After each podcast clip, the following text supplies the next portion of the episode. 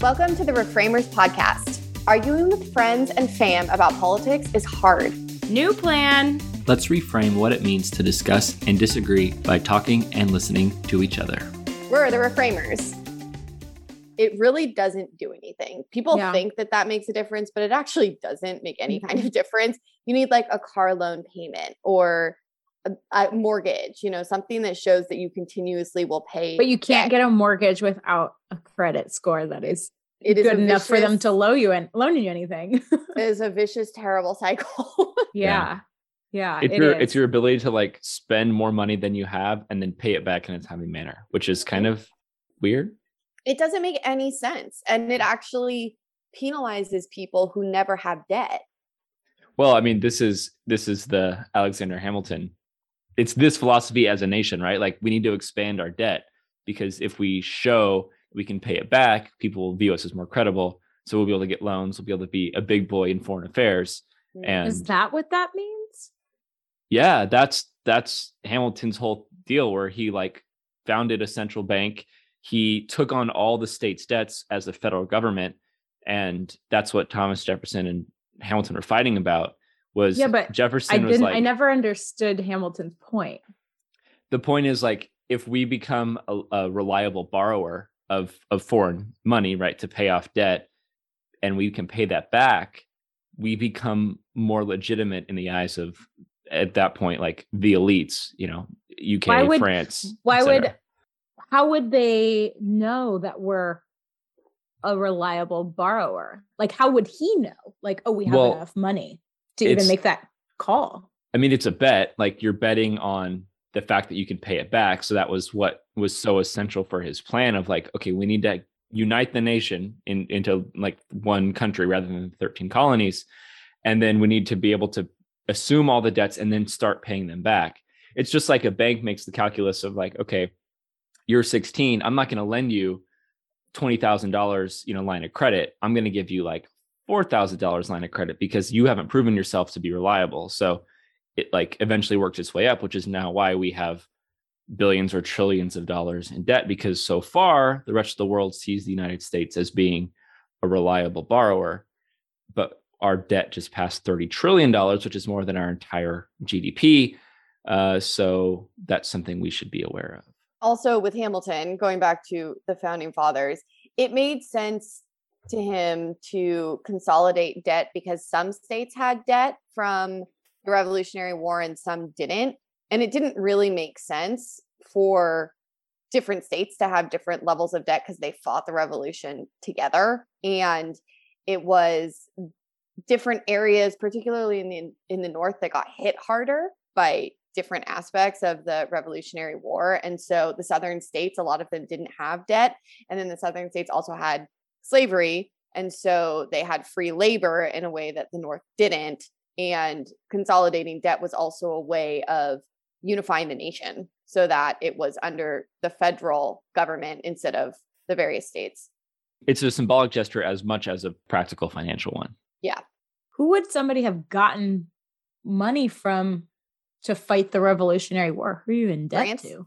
France and Spain, primarily. Oh, Yeah. because they were not they were against the british you know all of the alliances together. They they wanted us to win because they wanted britain to lose. Because back in there back in Europe by destabilizing Britain and and losing all the tax revenue and the resources and all that that the American colonies gave them it knocks Great Britain down a peg which very much benefits France and Spain. So it it was a geopolitical move for France and Spain to do that but we we as the United States at that point then still owed them money back for guns and supplies and all that kind of stuff Are there some countries that are just like flush with cash? China, I'm guessing.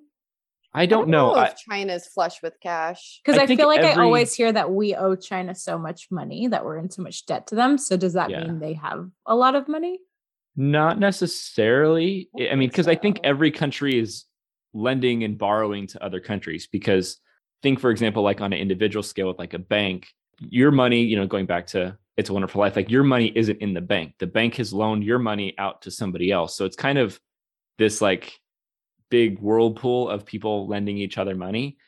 The problem And the vulnerability we have is if suddenly, just like in It's a Wonderful Life, if China decides we want you to pay all that money back, we can't do it. Like we literally don't have enough money in circulation or, or that we make in one year to be able to pay that back. And there, and that's not the only thing that we owe money on. Like I, if I had to guess, Switzerland would be maybe one of the only countries that's like pretty close to neutral, like Switzerland and like the Cayman Islands, just because they're always Yeah, brought up if as I like had to tax guess. havens. That's Yeah. I would I would have guessed Switzerland too. Let's put, Who put a pin in this for later because I have I'm so fascinated. I think I need to go to bank, bank school. Let's learn everything about the world economy. It's not. It's a very complicated Yeah, right. field. I would say. Yeah. You know, I found out you can download Wikipedia and it's only like 32 gigabytes. So all we have to do is each download Wikipedia and then divide it up. We each get 10 gigabytes of data to memorize, and then we'll become experts in everything. Ooh. It's an easy Mhm. plan, right? We should have that done by next next recording. As long as we get to choose what data we have to learn. Okay. Zach's all for it. I'm want ready. all the, like- I want all the weird, like unexplained murders and and weird. I don't know, like that weird hotel in L.A. that people always die at, and I don't know. That's that would be. I get so stuck down that rabbit hole. Uh, yeah, I would say that's primarily what I use Wikipedia for, and then also like movie plot summaries is also Yes. Oh, what yeah. I use Wikipedia for.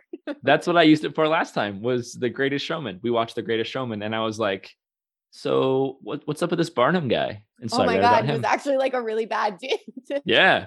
It We was a great watching movie, but I was like, there, He was there's prob- worried. they probably glossed over a lot of really ethical and moral um, shortcomings, shall we say? I'd say yeah. Yeah. Oh my god! I always donate to Wikipedia when it's like we're humbly asking you for like one dollar. I'm like, I have a hundred percent, or like you've earned my one dollar or my five dollars or whatever every year. I'm like, I get so stuck down these holes. Take my money. Uh, I'm still you. I have- undecided. Are I've you guys guilty? Never done Seriously, that. both of you. Not one time. No. You're fearful. I feel like such a good person. I never get to be better than you guys. This is the best day of my life. I'm gonna log off. Congratulations, you win. okay. Uh, All right. Well, I'm sure in that 30 today? I'm sure that in that 32 gigabytes of data somewhere is a page on our president Joe Biden. 46. Right. Sixth president of the United States. and the So- topic of our meeting today. Yeah, we're going to break down and discuss the highs and lows and in betweens of Joe Biden's first year in office. As president. I think he spent like 87 years or something in the Senate. So this is his first year as president. But He is he is 79, so that fact does not check out. yeah, it's sarcasm. but yes. All right. No, but yes, he was in the Senate for decades. I think like 30, like 39 or something years. Like legitimately, I think that might be the number. It's like 39 or 45 years. Like I wonder what the record is. And we all are. Yes. He has been in the Senate longer than we have been alive. Yes. That is a fact. Where do we want to start? I just want to start by saying that it is January 2022. So we are talking about Joe Biden's first year in office from 2021 on, just in case he gets reelected. Yes, and and the inauguration happens January 21st. So we're we're recording this like a year and a week, maybe 2 weeks after the 1 year anniversary. So yeah, let's let's break it down. How do, how do we think he did overall? Maybe we start out with like a rating, like a letter rating and then get into why. Letter rating. Okay. Or on a 1 to 10, I don't know. I'm trying to think of where I put it. On one to ten, I and and also letter. Okay, so I think I'd, it'd be like for me a five on a one to ten rating and like a C on a academic scale because it's Okay. passing. I would Okay. say it's passing. All right. That's interesting. I was um I know you've you've expressed on the show before that Biden was definitely like not your choice and you begrudgingly have had to kind of accept him. But I was I was expecting more than a 5 and a C. Maybe not much, but a little more. For Yeah. reference, if I was going to compare that to like Obama, say, I would put Obama at like a B plus and an eight. And I would Okay. put Trump at like a negative one and an F. So that's that's like where I'm at. I think that that actually helps give some context of like where my rating lands. Okay. Sounds good. Thank you. I think for me, I would probably say I was going to give like a like a 4, like a 3 or a 4 um on the numeric scale and then I don't know, kind of like a D plus C minus range on the academic scale. Cassie, how about you? Do you have a, a rating? Uh, I, you know, I like data. I like facts and figures. I'm interested to kind of make my decision as we talk through Biden's promises and what he's been able to deliver on. Um, I would my initial reaction would be somewhere between a C and a B because my bar is so low post Trump, and my bar is low leading during a pandemic. He wasn't my top choice, but he was closer to being my choice than Donald Trump. I like people who follow through, and I think we all appreciate that. So I'd like to talk about that a little bit more. And just for the record, I voted for Biden. And I think Cassie did too. What is going to be our criteria today about how we determine? For me, I was just thinking it's going to be delivering on promises. What are the promises? But are we going to be looking at previous presidents' approval ratings? Are we going to look at any other data or information just so I can prepare myself? I don't have like a lot of comparative data. I have a little bit from like Biden to Trump. Um, but I'm mostly just taking like the year in terms of like what the numbers were for the economy, the growth, the unemployment, uh, foreign policy, that kind of stuff. Um, prominent legislation. Like, so I'm not really doing a comparison against others, more just taking it like on his merits. Yeah, I say that too. I didn't actually look at Biden's campaign promises for the most part. I think it's really hard, especially in a first year, to deliver on all the campaign promises. So maybe I should be expecting more, but that wasn't a thing that I personally cared about quite as much. I will say that I actually eh, tried really hard to focus on just Biden and Biden's year and not make it a Trump Biden thing. I don't like whataboutism. I don't want it to be, well, Biden did this, but it's still better than Trump. Because what about Trump? What about this bad thing that Trump did? I think that's a dishonest and lazy way to argue. And so I'm tr- I have been trying to take Biden on Biden and not just on not being Trump. Yeah. That said, I think that Biden was elected for not being Trump and not necessarily because he- it's Biden. Um, so I will take that into this consideration. I mean, that's one of the reasons I voted for him.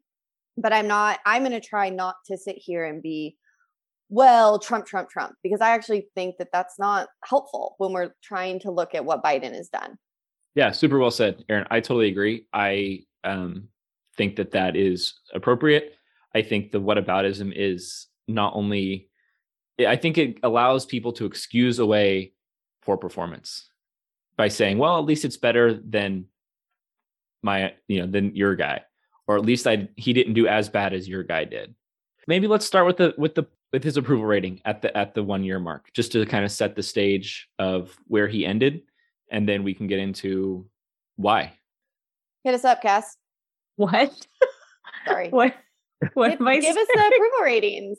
You yeah, you said you had the no, chart. I thought it was coming. Thought my segment was on later. I'm still back. Where are the getting my receipts? tights on. I'm sorry. Okay. I literally feel like I'm getting dragged on stage. All right, I'm here. That's a guys. game face. I'm focused. the sub is coming off of the bench. Here we go. Biden approval.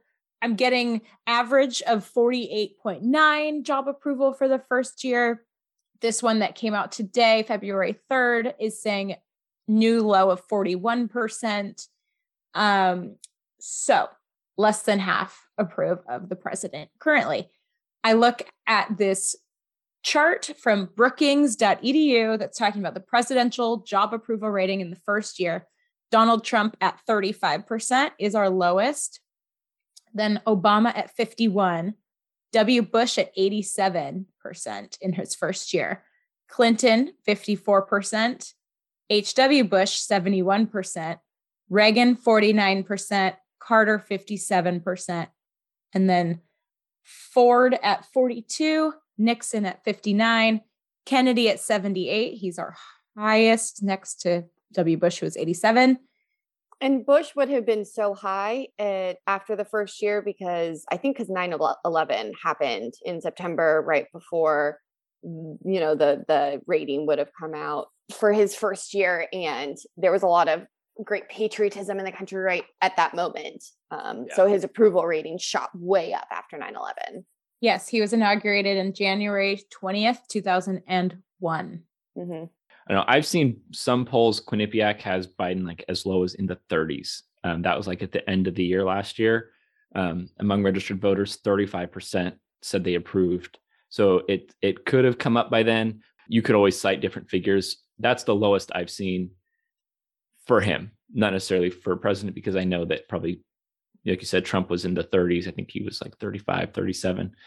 Yeah, I haven't yeah. seen that. I haven't seen one that low. The, of the like four ones I looked at, they were all in those low 40s, mm-hmm. around like 40 to 43 percent. If if people want to follow up on me to make sure that I'm not just pulling stuff out of my behind, it's from the Hill Quinnipiac poll shows Biden with 33% approval. That's dated 11222. So I think the average is, you know, real, real clear politics has the average around that 40s, that low 40s. So um, we can go ahead and say you know, roughly 60% of the country disagrees uh, or disapproves of Biden's first year. This is Gallup. Yeah, this is from Gallup. Uh, Trump at 38.4, Biden at 48.9, Clinton at 49.3. I think the point is Trump is lowest, but Biden is coming in second lowest regardless, which is super yeah. interesting. We're now living in a time where the two most recent presidents are the two lowest approval rate, have the two lowest approval ratings yeah, and this is something that I had to learn about polling is that the big factor is the independents, right? Like you're typically going to have somewhere 90 plus percent of support if it's your guy, you know, your party's guy. 90% of your party's going to support it and almost, you know, none support from the other team, right? Um, so the main difference maker in this is really the independents. And so um, typically I, I, think in modern electoral politics it's really common to see approval ratings hovering around the 50 or or mid 40s i also wonder specifically with biden if some of it has to do with people who identify more liberal or more as democrats who are just not super happy with biden like me and i think many other people who you know, voted for Biden because they felt like they wanted, or not even felt, they wanted to get away from Trump. So, you know, he was never necessarily the person that a lot of people were super excited about. And so when your bar is already low and then it just kind of continues. And I, I would say, like, I don't think it necessarily went down for me. My mm-hmm. expectations mm-hmm. were low. They didn't exceed, they didn't plummet. I was just like, yeah, kind of across the board. Um, and so like if i was answering this poll which i was not called for this poll um but if i was answering it i would say like no i, I probably don't approve his approval ratings but would i vote for him again over uh, you know many other people yes probably right. so Dep- I, I kind of depends on who gets who right. he's up against yeah it does it yeah. definitely does so all right. Well, um, thanks for the the rundown, Cass, on approval ratings uh, for recent presidents and including Biden. So let's get into some of the economic data to start uh, of maybe why his rating is what it is. Some of the economic summaries for Biden's first year um, are compared to a year ago. That's typically how economic data works. It's, it's compared to the same month one year prior. Wages are up 4.7%. Unemployment is at 3.9% the White House claims they created 6 million jobs in the last year. And the other significant one I found was that because of, I think, the, the COVID relief package, uh, child poverty has dropped 40%. So those are some of the major economic, um, I would say, statistics for the, from the administration. Curious to see what you guys think or have anything else to add. The only thing I would add to that is that unemployment dropped from 6.2% ish to 3.9%. So it's not just Okay. that it's 3.9, it actually went down over the last year. Pretty that was a pretty significant drop, like one of the bigger drops in unemployment um, Mhm. in recent years. Cool. I have up a running list of Joe Biden's campaign promises and how he's done so far on them. So, in the economy category, we had roll back President Donald Trump's 2017 cuts to corporate tax rates. This promise is lists as broken. Biden's social and environmental spending package included tax hikes on corporations and the wealthy, but the bill is currently stalled in the Senate. Next, pause federal student debt payments. That's been done. And last, order a review of US supply chains. The list says done. I think it's interesting talking about the economy. I was listening to uh, the Daily the other day, and it was talking. The story I was listening to was talking about Americans' views of the economy versus how the economy is actually doing. And the economy is actually doing pretty well, uh, aside from inflation, which is an issue right now. But inflation is not impacting us as much as we think it is. At least this is what the article claimed that you know it, unemployment is going down. We have jobs. We have uh in fact employees have job ability to move around in a way that we haven't had recently. Um, wages are not stagnant either. Wages are going up. So there's actually a lot of things about the economy that are positive but we have a very negative outlook on the economy. And I, I found that really interesting. And i think a lot of it does have to do with this inflation conversation. Inflation is absolutely going up. Like Aaron mentioned, wages are up 4.7%. This is, I think, the most recent data from December. So, but inflation rose to to 7%. So if you were making $100, you are now making $104.70. Uh, However, prices of things rose 7%. So in terms of your real buying power, you lost somewhere around 2.5% purchasing power. So that's kind of the the concern and it helps that wages are up right? Because it, it, does mean that the pain of that inflation is offset by the the wage gain. However the 7% metric for inflation is at a 40 year high. Uh, it's the largest 12 month increase since the period ending june 1982 from the us department of labor. So the inflation point is significant because it is this the biggest inflationary period that we've seen in 40 years. Question How much is inflation and the rise or fall of wages really in the president's control or really a reflection of how they're doing in their office? It is, I would say, mixed. When I was a kid, I thought it's 100%. Like you hear the, you know, Biden created 6 million jobs this year. Biden didn't go and hire 6 million people. So that was my naive take as a child. And then when I got older and I thought I was an intellectual and very smart, I said, no, the president has no impact on the economy. I think that's also wrong. What I think is more true is that based off of a certain amount of levers that a president can pull regarding, you know, federal policies. In this case, in Biden's case, I think that, you know, the COVID thing weighed inordinately. You know, obviously it's he's only the second president that's had to deal with COVID. Um, so that was a factor. But I think that in in certain degrees, some of the COVID restrictions have maybe slowed the the job gain and contributed along with the covid relief package and uh, other spending measures have contributed to inflation. The other thing i want to mention about this is that we live in a global economy. It's not just the united states economy. And so inflation is on the rise in the entire world. So it can't just be our stimulus packages that are increasing inflation across the board.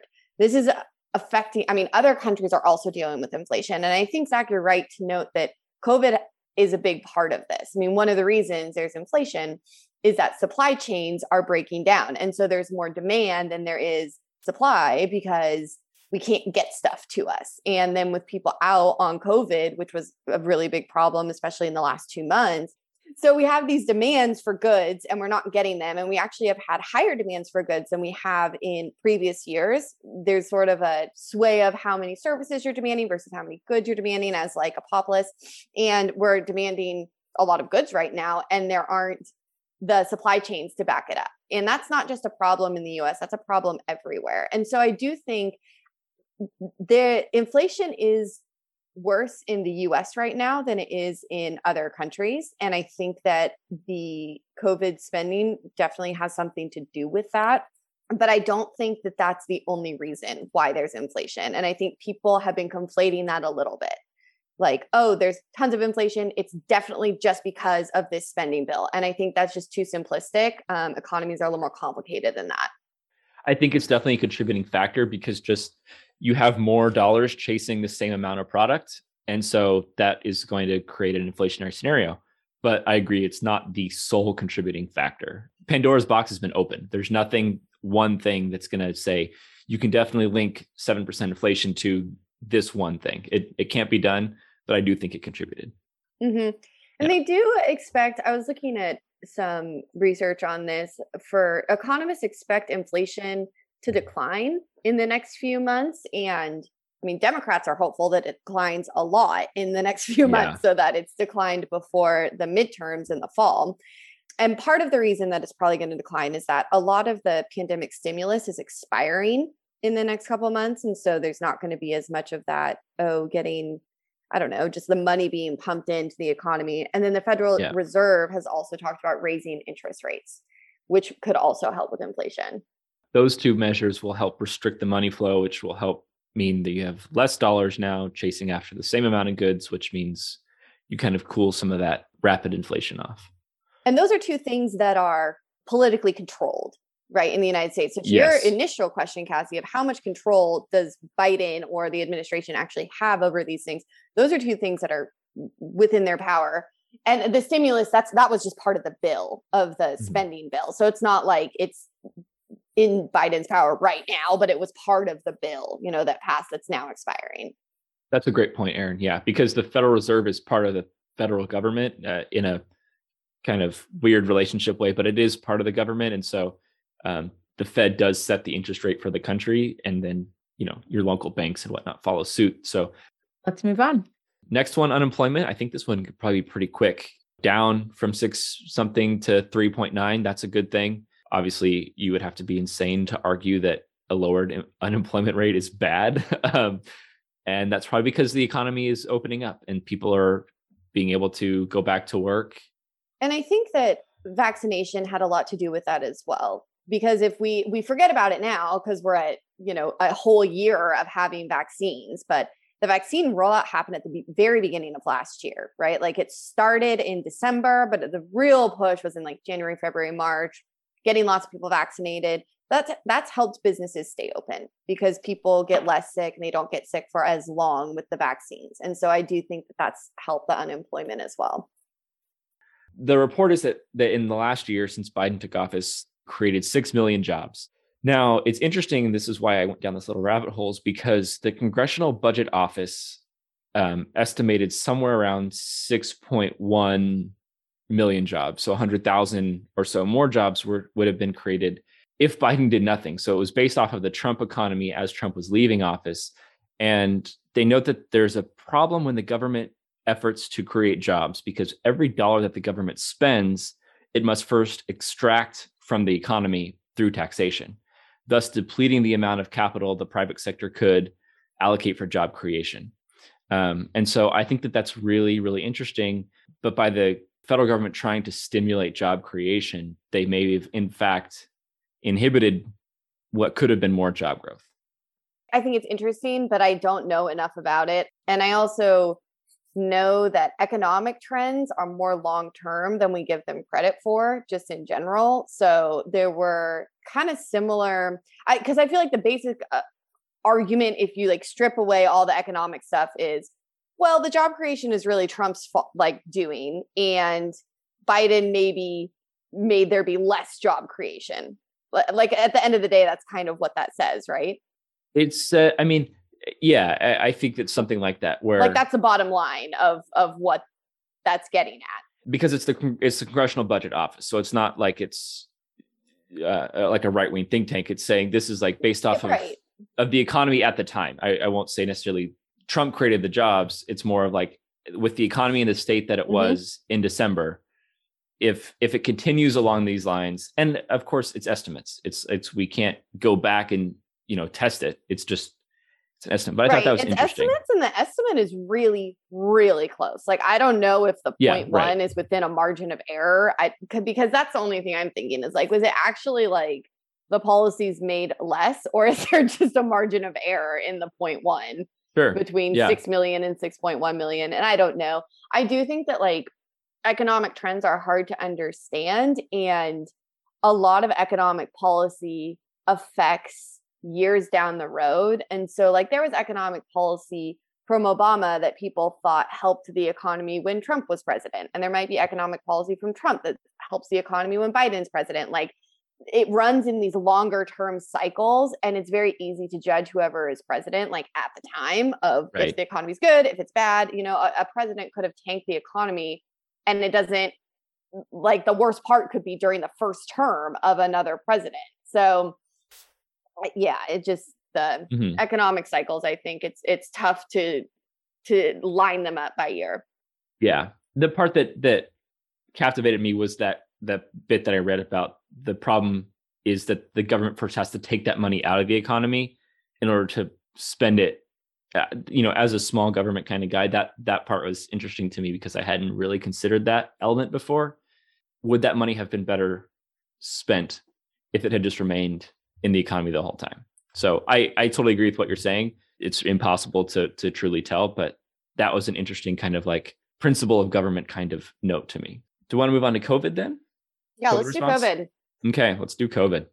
So I think the biggest thing, there's a couple big things with COVID. It obviously like dominated Biden's presidency in the first year because because it did. We're still like in year one of or year two of COVID, I guess, last year. So some of the big things at the beginning were the It actually is, you know, all of 2020, all of 2021. So we're really in our third year of COVID, if you can believe it. Yeah. Yep, we are in the third year of COVID. So the big first thing that I remember was the American Rescue Plan Act, which is the COVID stimulus. Those are the same thing. So if you see two different titles, that's the same bill. And that was the $1.9 trillion of COVID relief spending. And then the vaccine rollout, which I mentioned before, but that all happened right at the beginning of Biden's presidency. And for me, those two things, I'm I was great with both of those, particularly the vaccine rollout. I think that that happened very smooth and we got vaccines to lots of states right away. There wasn't these long, long wait times for people to get vaccinated. I mean, there's been the push for, you know, to convince people to get vaccinated, but I actually thought that the rollout of that was really good. And for me, it was nice because we had had years of just kind of inconsistency on some of the, the COVID stuff. And it was nice to have something go right. And I thought that the vaccine rollout went pretty right. The goal that Biden set at the beginning of the year was 100 million vaccines given to people by in like the first 100 days, I think. And they blew past that. So, like, it, it almost became like, well, why did you set such a low goal? You know, Mhm. because so many people got vaccinated so fast.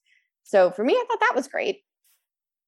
It ended up being about 200 million, which is super exciting. And our country has 335 million. So as of right now, February 2022, wow, almost said 2020, it looks like 76% of Americans have at least one dose. So that's 250 million people. Fully vaccinated is 64.1%. And then booster given 26.8%. So this is probably where I think the Biden administration maybe did the worst. I, I agree that the the vaccine rollout was was great. I have no problems with the vaccine rollout. I, as Liz stated in the COVID episodes that we did for season one, I support the vaccines. I think that uh, germ theory has been proven for many centuries. So um, I I'm totally in agreement there. But I think the rest of Biden's handling of COVID was, or in the administration, I should say, was not good. I think his messaging was inconsistent. There's video of of him when he was campaigning to be president, where people asked him, you know, would you institute uh, vaccine mandates? And he said, no, I would not do that. Uh, in which case, he promptly did several vaccine mandates um, in the coming years. the messaging regarding masks has been inconsistent, and the administration has not really shown a good willingness to change their opinion uh, as the data becomes more and more clear regarding infection rates, deaths, um, hospitalizations, et cetera. And I think that Biden's stated, you know, goal when he became, you know, elected president was he was going to be, you know, a unifier. And I think that he has used COVID as a wedge and the club to beat people who don't want to get vaccinated. And so that's where I think Biden has probably done the worst. That's interesting. That's not what I would put as the worst of this past year for Biden, but I don't disagree on where we're at with vaccines right now. And I think that in terms of trying to convince people to get them, I guess, just like continuing to, I don't know, for lack of a better word, like yell at people to get vaccinated.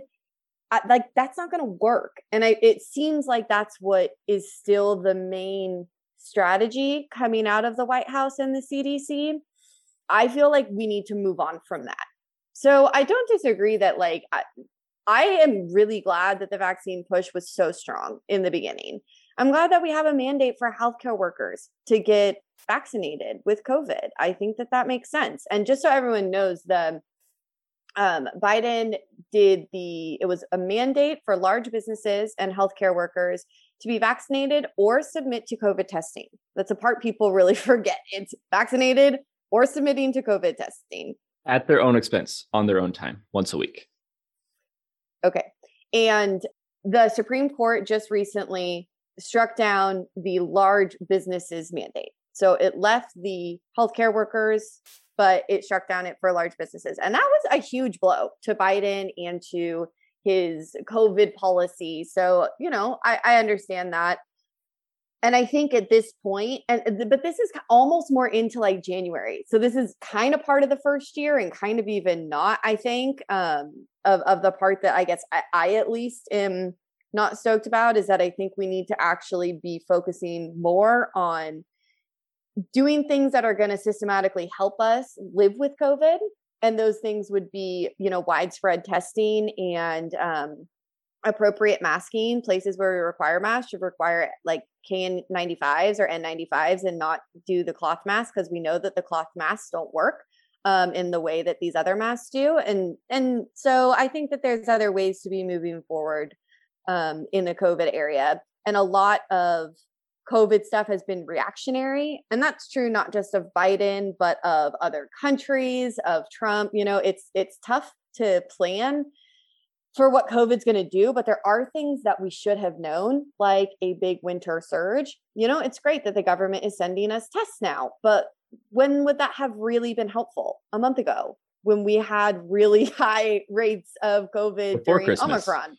Exactly, like during Christmas in, and in January and yes omicron came in december and i get that but it to me it makes sense like let's produce tests because we know we had this huge wave last year and it's reasonable to think that we would have another big wave. I mean i'm expecting maybe we'll have another summer wave because it's exactly what happened last year. So it's fair to kind of be trying to think ahead on these things and you know july 4th last year was kind of the we're going to have July 4th barbecues and it's sort of the end of COVID. And then, like, two weeks later, we had the Delta wave. And the Delta was just truly devastating because it was also still very serious. And um, a lot of people died during the Delta wave. And so it's, it, it's some of that I think that I don't like fully blame Biden for because it's COVID and it's just, I, I think it's difficult to do any of these predictions but at the same time, I also agree that there are some things that we knew. And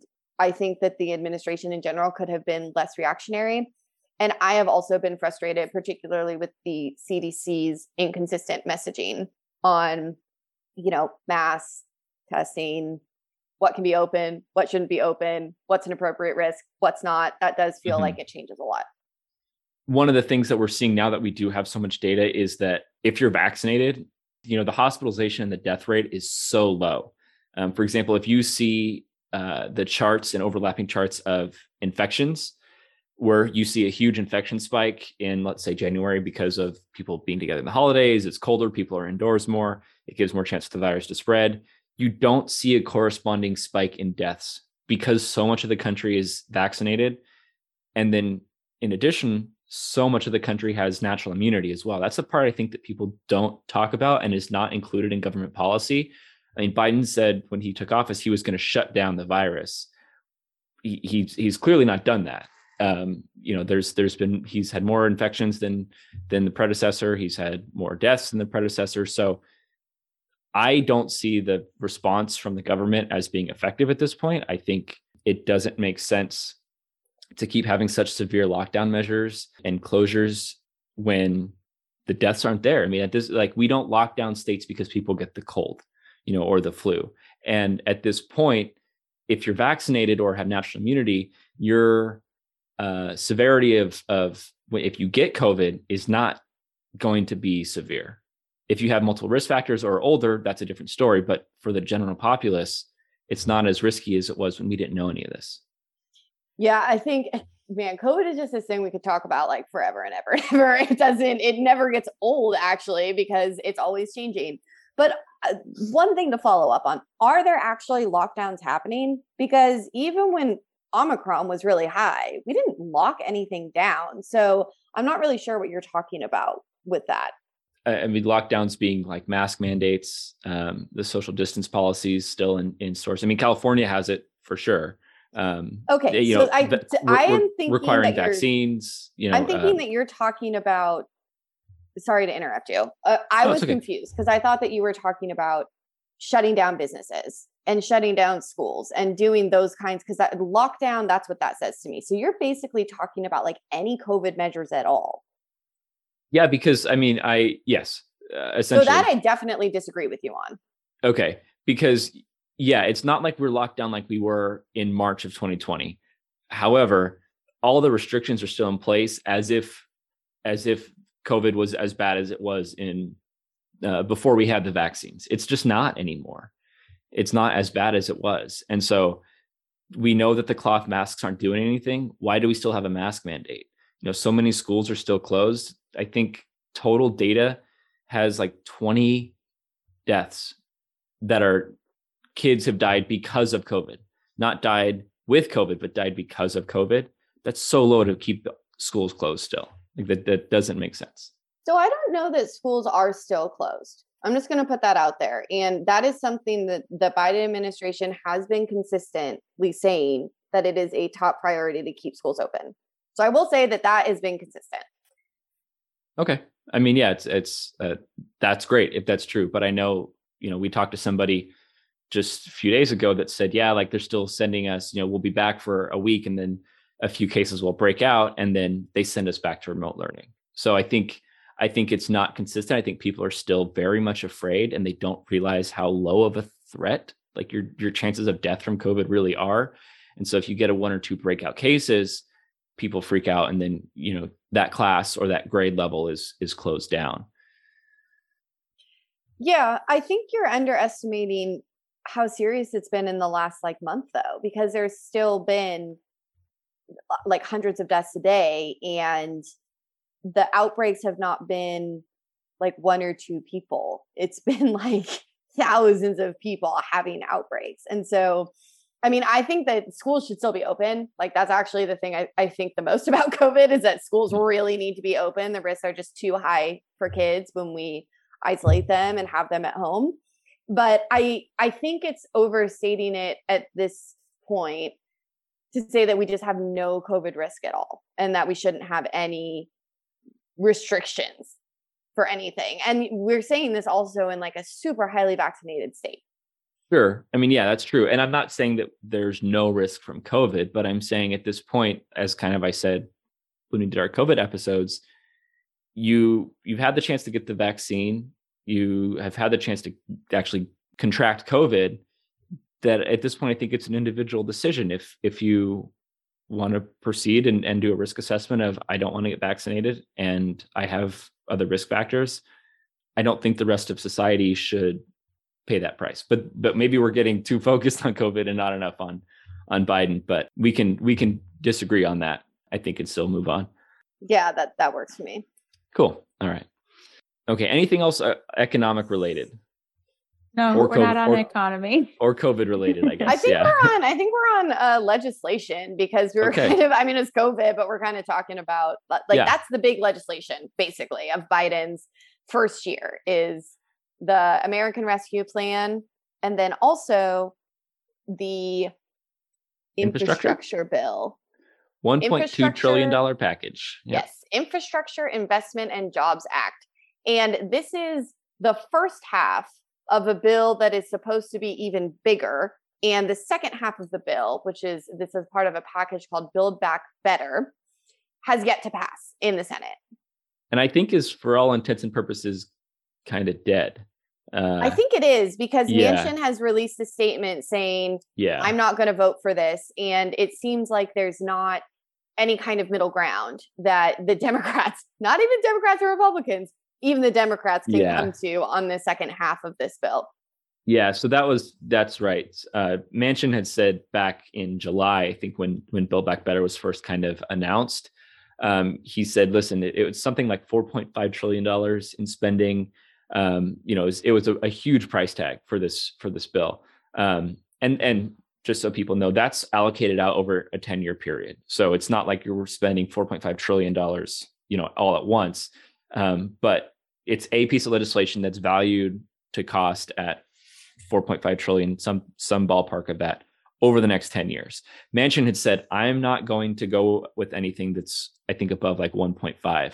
And it's not just Manchin, but it's Manchin and Kyrsten Sinema with the Republicans because the House or the Senate is split 50-50. So a lot of times you'll hear, well, is it really democratic that you have two senators that are holding up the passage of this bill? And it's not two, it's it's the Republican caucus plus Manchin and Sinema.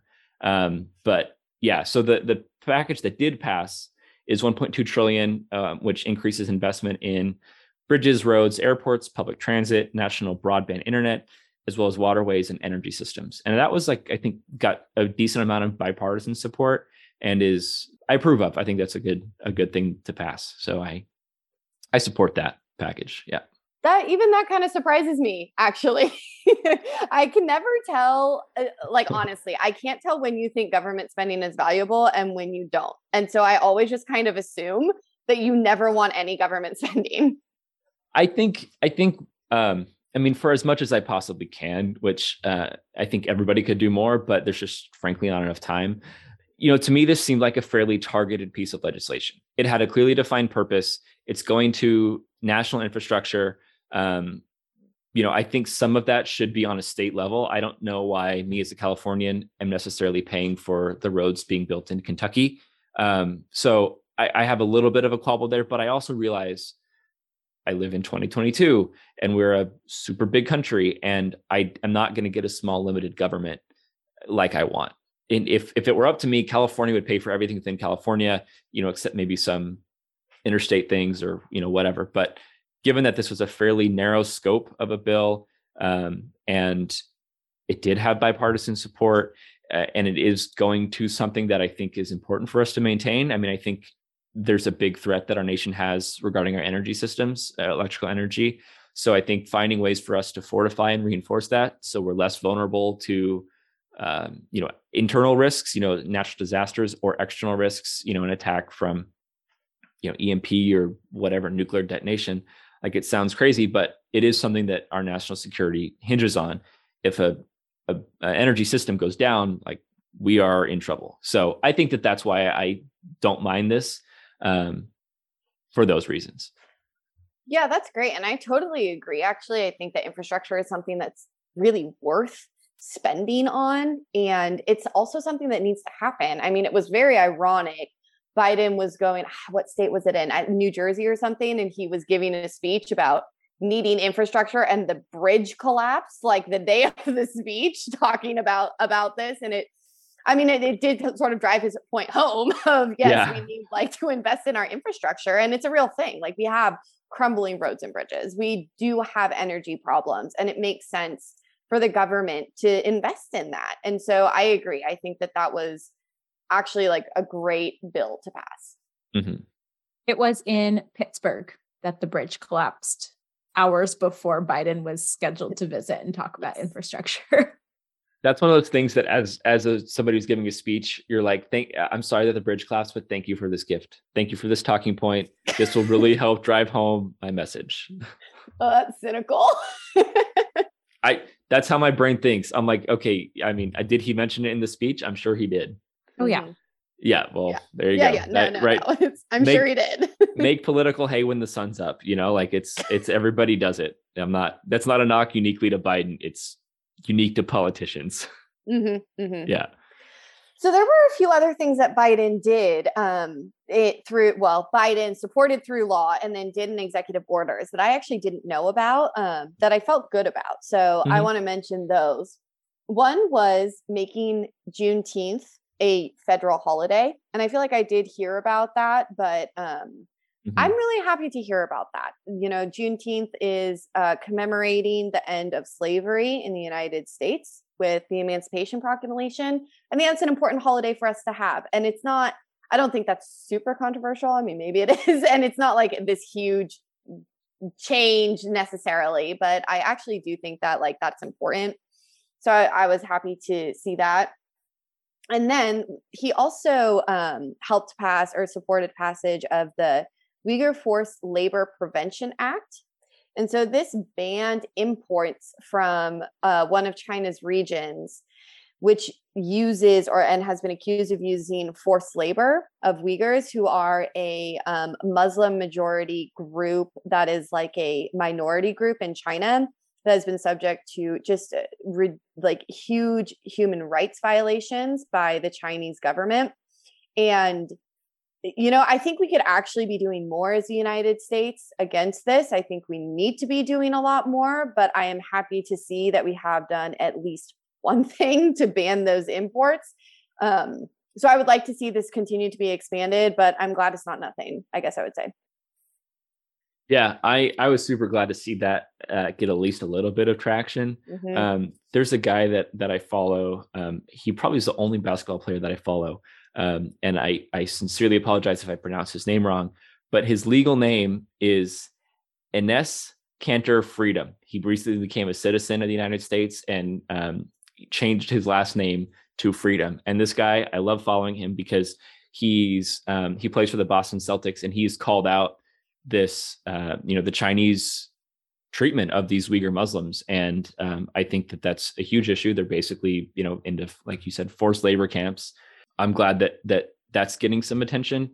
Uh, I think the Chinese are, you know, as a as a government, are not good actors. They're not honest actors in the world, and they deserve to be, um, you know, called out for those types of behaviors for sure. Yeah. Mhm. Yep. Um, as as a miscellaneous as a miscellaneous for me, I have a few things that I um, learned, some good, some bad, um, that I was, uh, you know, made aware of. He had the highest appointment of federal judges since Reagan. Uh, he appointed feder- 41 federal judges in his first year, which is double what Trump did. You know, you don't have a ton of control because judges will be like, "I'm retiring," so now there's a vacancy. Um, and Well- going, oh, go ahead. Sorry, I, I, saw that that was the most a president has appointed in a first year since President Kennedy. Um, and so- just so you know, he's got 39 nominations pending right now. So Wow. if those all get confirmed, it'll be 81 by That's like huge. a year and a half in of Yeah. federal judicial appointments. That's crazy. That's a lot. Yep, he will be getting the Supreme Court appointment as well. Yeah, right. And then the other thing I saw that I I agree with, um, you know, I tried to be fair in this. I tried not to just be like he's a Democrat, so everything he did was bad. So I hope that is coming across. Um, the other thing was that uh, I saw he put a halt to federal executions, and I thought that that is a good thing. Um, you know, if you're interested in that, check out our uh, capital punishment uh, death penalty episode. So that was, I thought, a good thing, and uh, based off of our stance on that topic, uh, a positive. I didn't know that. Um, that's great to hear. Uh, that's really cool. Yeah, I had a few other things, and because maybe some of these things you will not like, so they, Okay. they can add on to your list of things. awesome. I looked at some executive orders that uh, Biden did.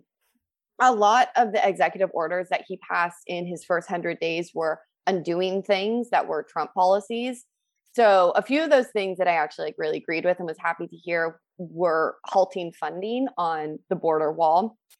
reversing the travel ban that largely targeted Muslim countries. And um, this was not getting rid of Trump stuff, but just generally embracing more progressive policies on the environment that um, largely were not supported by the Trump administration. And so I was happy to see that. And that includes rejoining like the Paris Climate Accord.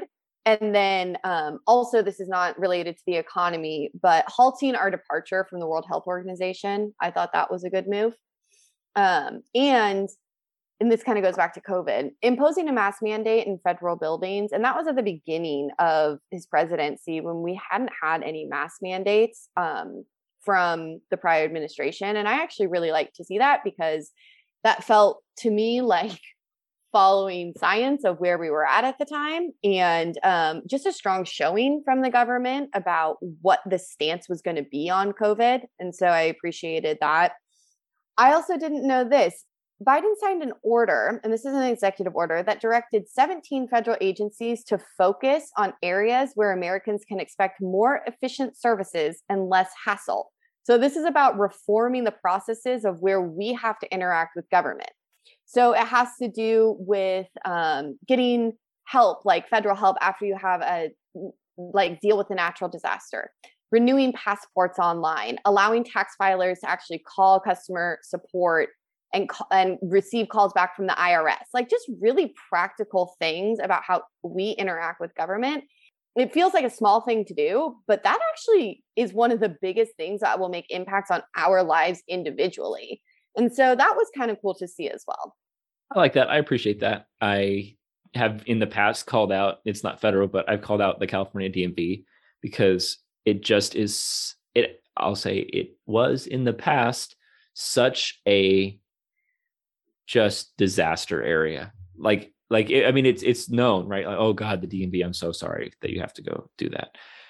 But I'll have to say I've done several things recently and I feel like they have brought in some web developers they brought in some ui consultants they brought in some workflow experts and they've really like the website is actually decent to to navigate now. So i am encouraged that biden is doing that at the federal level because um, i think that's like maybe the uh, the government's actual biggest opportunity for improvement in making people like our government again is making them easier to interact with and not just oh great i got a bill from the irs in paper this cold impartial letter and now i owe thousands of dollars it's like if you can make the interactions user friendly and a positive experience like you're going to save some of your reputation so i think that's that's a nice sentiment and I have to do a quick aside there. The last time I went to the DMV, which was two weeks ago, I was in and out in half an hour.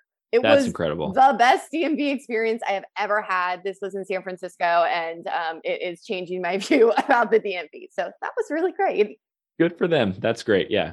Good snaps. Big ups to the Department of Motor Vehicles of California. Um, All right. Um, Hit me with the things that you are not stoked about. The things I'm not stoked about, some of which um, are things that you were stoked about. So, one of them being uh, the immigration issue. So um, you like that he stopped funding for the wall.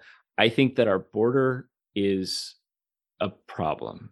Um, they the the White House released this, and I, I think it's funny because it just goes to show you how data can be used so subjectively to influence people that have different biases. The White House said that we have had the highest rate of e, um, illegal immigrant capture in the United States history. And so they bragged that they said that they encountered 1.7 million uh, interactions with people trying to enter the country, and they said this is a good thing. So to me, that's that's quite a large number just in one fiscal year. As a comparison, because I I I wanted to look back and see what was happening, you know, during the Trump era. Um, in 2017, the total number was 310,000. So like a fifth, roughly a fifth as many um, uh, entries or attempted entries. So the reason why I think it's an issue beyond just the the immigration problem is um, when you couple it with the exploding rate of uh, fentanyl that's that's coming into the country. um, it, this last year, the DEA took the step of issuing a public warning um, as the DEA had seized more than 9.5 million fentanyl laced pills designed to look like prescription drugs. Um, and fentanyl overdoses have now eclipsed accidents and suicide as the leading cause of death for Americans aged 18 to 45. So that's something that I don't think the administration is doing a great job on. I would like to see um, a, a, more stringent enforcement of the border, especially because I think it's known and, and been reported on that different nations, you know, China and Afghanistan and others are manufacturing pills and then, you know, the cartels are getting involved and then those pills are entering US markets. So that's, I think, a huge problem. And I would like to see that changed in the future. And crime in general, Biden obviously doesn't have like a, a control over police departments and things like that. But um, we did see a huge spike in like officer, uh, police officer shootings. 346 officers were killed last year, uh, or were shot, and 73 were killed, and that's that's I think a new high. So I I would like to see a little bit more. Eh, oh, and murders rose in at least 22 major cities, which is uh, also a reversal of a trend we've been seeing for a long time. So in those areas, kind of just like like maybe you know crime type areas, I would like to see the administration do more or support more policies because those are things I think that have a chance to affect everybody uh, in a negative way. So those are my those are my miscellaneous negatives. Mm. The crime thing is interesting, and I've seen this a lot recently. You know, crime rates are up across the board. It's homicides, but it's also break-ins, and then we mm-hmm. also have things. This isn't crime, but we have increase in all of these things that are just really negative for society, and I think are indicative of showing that our society is actually not functioning very well when we have increases in these areas. Uh, I think it has just a lot to do with COVID and being restricted, being isolated, and that if we can figure out how to live with COVID in a more endemic way, it will assist on crime and um, you know these other areas because those all shot up during during the beginning of COVID and they they've increased over time. But I think there is a causal relationship there.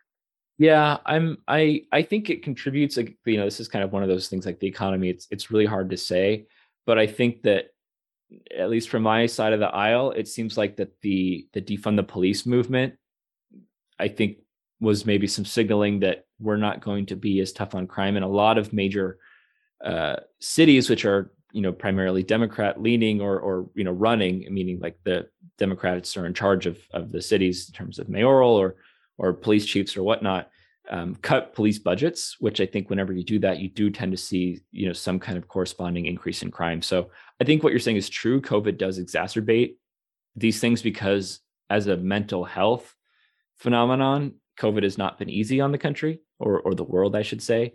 So people are probably looking, you know, for outlets for that type of uh, you know for those problems. However, the, I don't think that the budget cuts and and the defund the police movements really helped in terms of like you know keeping you know crime down.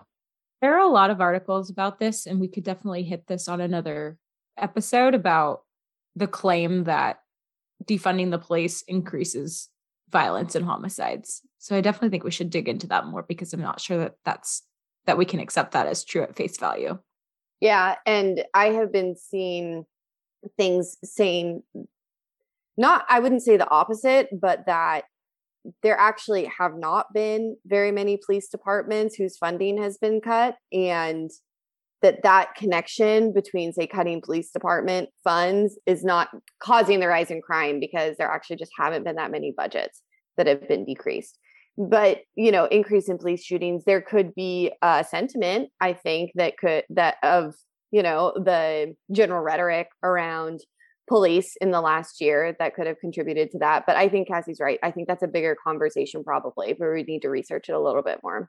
And sure, I'd yeah. be happy to have it. It, it. It's fascinating and it's ongoing. Yeah. Um, I, I'm trying to find who it was, but I, I don't say that just because I think that I, I say that because there was some Democrat kind of advisor said the messaging and, and maybe safe harbor, I won't say because I don't think Democrats really encouraged um, defund the police, but I think that it was not it was not opposed as strongly, and so I think it found some some footing there. I think that um, I'll have to find it for and for when we do talk about this, but there was some Democrat advisor that came out and said you you know voters are really concerned about this, and this should be something that that Democrats shy away from as a strategy going into 2022, um, because of because crime is up and and people associate those two things together. This should be something that is not that we don't endorse or don't give harbor to. Sure, and that makes sense, but yeah. that's not the same thing as saying all these police budgets were cut and now we have a rise in crime, right? I think we need to talk about foreign policy real quick because this is like one of the biggest issues with Biden. And, you know, I mentioned before that COVID was not my biggest problem with Biden. Foreign policy and just his general ability to communicate internationally and then also just to the American people, those are my biggest issues with Biden. So yeah. I just want to cover that. We can do it quickly. But the biggest thing is Afghanistan. You know, I actually think the first six months of Biden's presidency were going pretty well with the vaccine rollout, with COVID stimulus. Um, it was before Delta, and then Delta hit in August, and the Afghanistan pullout was in August. And I feel like things have just really shifted since then, and it's kind of been downhill for him since August. But as we talked about, the that departure was just really really terrible and there were many ways that that could have been better and so i think that that has just really not been good Agreed. Yeah, I don't need to say much more. I didn't say Afghanistan was my worst because I feel like um, the COVID thing affects everybody so much more on a day to day basis. But I totally agree. I mean, you can listen to that episode if you're interested. And I was very harsh on the administration at the time, and my feelings have not changed in that respect. So I agree with you. And then, kind of to Cassie's question, going forward, we didn't talk about this, but the Russia Ukraine situation is obviously getting pretty bad and that's something that I don't have a lot of confidence in Biden to navigate well, but I mean, could pose, you know, kind of an existential threat to the United States in a way that we haven't seen since the Cold War, which would be obviously a huge issue. Mm-hmm. Yeah, I am also worried about Russia, Ukraine. That's a very difficult situation, and I think it it is also difficult to figure out exactly what will be helpful from the United States. Yeah. And I, I agree that whatever the situation is going to be, it's going to be tricky. It's already tricky to navigate. And so it, it needs like a very careful touch. Maybe the Biden administration can do it. Maybe they learned from Afghanistan. I don't know. Yeah. I hope because I have to, but I don't know. I wouldn't say I'm I'm totally confident, but I also don't think that I am, you know, I, I am just assuming that they're gonna tank it. I, I'm hoping that I I did a little bit of research into kind of what the situation is, and I'm I'm kind of hoping that Europe takes the lead on this one, and we can provide more of a supporting role uh, in terms of rhetoric and in terms of uh, financial support or sanctions or something like that. But I think given the weak entrance that the Biden administration has had on the foreign policy stage, it would be better for them to take a back seat, say the right things, don't be too off the cuff, like let let NATO and let Europe, you know, who it affects, I think most directly, let them navigate this one, and we'll kind of give some encouragement and, and clap along uh, as as maybe a, a proud parent would do. and from what I can tell, that is the strategy that has been executed at this point. Mm-hmm. That that's what it looks like to me, and I think that um, Ukraine has also asked the U.S. to basically like help yeah. on the down low and don't aggravate Russia because whatever we do, we're aggravating Russia. And that's the issue. Yeah. So, yeah. And there's a lot there, I think, for us to get into um, at another time. But yes, I think that Biden's foreign policy by and large has been pretty weak.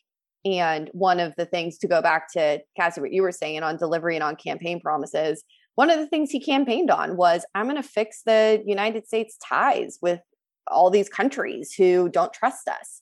And um, I don't think that he has really done that very well. And one of the areas that you really do have a lot of power over as president is foreign policy. You know, you are limited on how much you can get passed, especially with the margin that Biden has in the mm-hmm. Senate, which is you know, barely a majority, right? Um, but foreign policy is the executive's prerogative for the most part. So it's a place you can really assert yourself. And I don't feel like the Biden administration has done that uh, very effectively. Yeah, well said. So agree. Moving forward, we're going to hope that that improves. yeah. Um, yeah. I do have other things that I want to see uh, very quickly. Do want to see what we're going to do about living with COVID and that becoming not a, you know, mask for a couple months and then no mask for a couple months. And and flip, this flip flopping thing i think it's been like that for a couple years now. That was before biden and during biden and everyone is tired. Everyone is sick of it. Like let's get a plan together for how we're going to deal with new waves because we know new waves are going to come. So let's figure out how we're going to do this going forward. I would love to see that. I want to see voting rights legislation and we didn't really talk about this. This is one of the things that has been really difficult this last year. Um, Biden has supported voting rights legislation and it has not passed. The um, John Lewis voting rights bill died in uh, the House, the Senate, I don't remember where. Mm. Um, but this has been frustrating for me to watch because I do actually think we need some election reform. Um, we talked about that a little bit on like the January 6th podcast.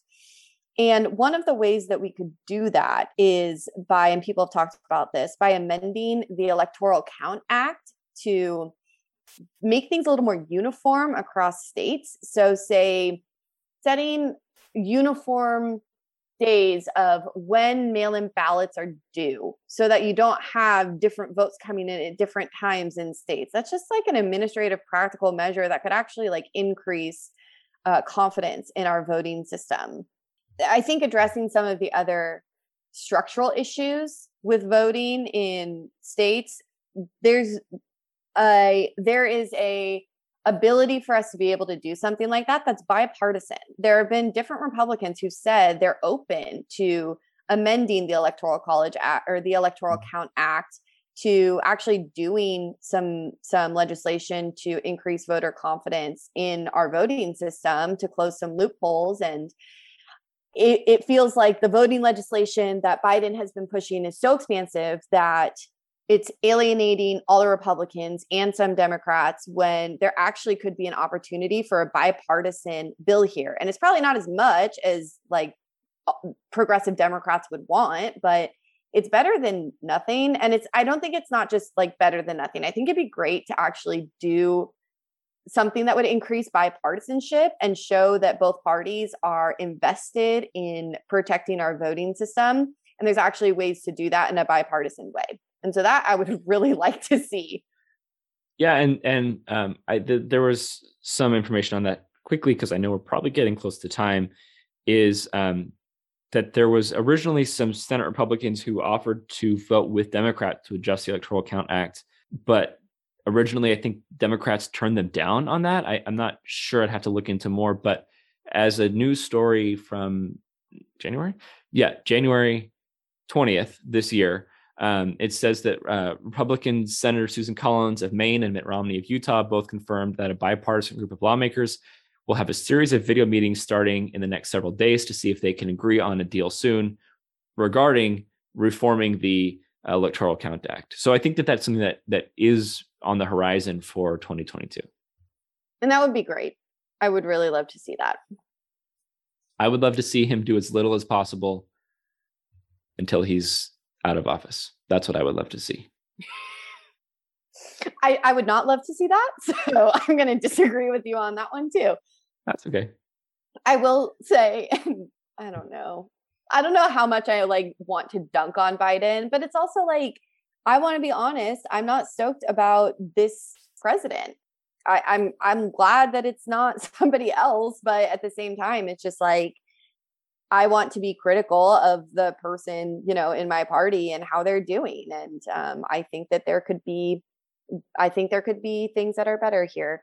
And um, I do actually really hope that Biden doesn't run again. I think he's too old. And I think we need people who are younger. I think the same thing about Trump and some of the other just much older politicians. Like, let's get some new blood in there. You know, I think we need to move on from these 80 year olds being president.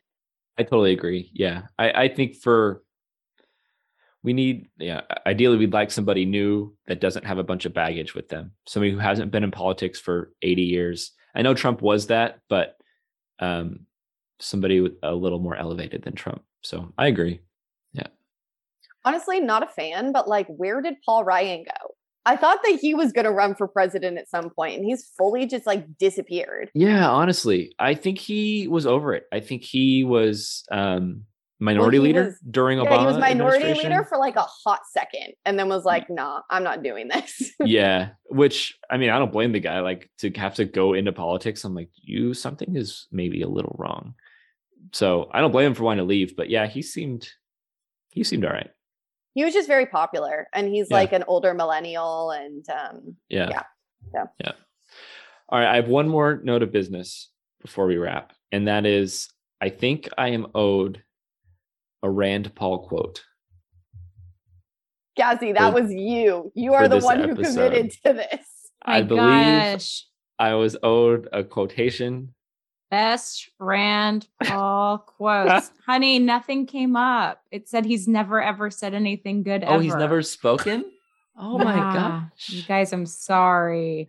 Cass, you're gonna have to look into this for next time because I'm looking at it right now because I never want to do this again. No, I Uh, think, but you need to be able to filter it in in an appropriate way. It's And got- I you gotta- think turn. No, no, I don't want just literal something. I don't want just something he said. I want a thoughtful, relevant quote based off the topic at hand. It's not working at all. I will find I will come up with something. It was it was like if if you're at a cocktail party with someone who has Ebola, you will get it. That was the quote that came up. Oh, it was the number one quote on the page. I didn't ask for this. Well, I don't think that's very relevant to our Mm-mm. to our discussion today. That's okay. Cass, your challenge has been renewed. All right. I will I'll work on it. All right. Well, hey, thanks for this uh this week's episode. I really appreciated the conversation and Aaron, I appreciated the honesty. I super respect that you were able to like, you know, I feel like be really fair and hold your guy accountable for what you like and and you know, uh, uh praise him for what you do. Did I say this? Did I say that wrong? Hold them accountable for what you don't like and praise them for what you do. There we go. Mhm. Yeah. Yeah, I, I think that's how we should all approach all of our politicians. Just it's it's worth it to think critically about what people are doing. Thank you, All Cass. right. Appreciate appreciate you guiding us through being our producer in chief over here. So appreciate you. And we will talk to you guys in a couple weeks. Thanks for listening. Like, subscribe, rate, do all the stuff we always ask you to do.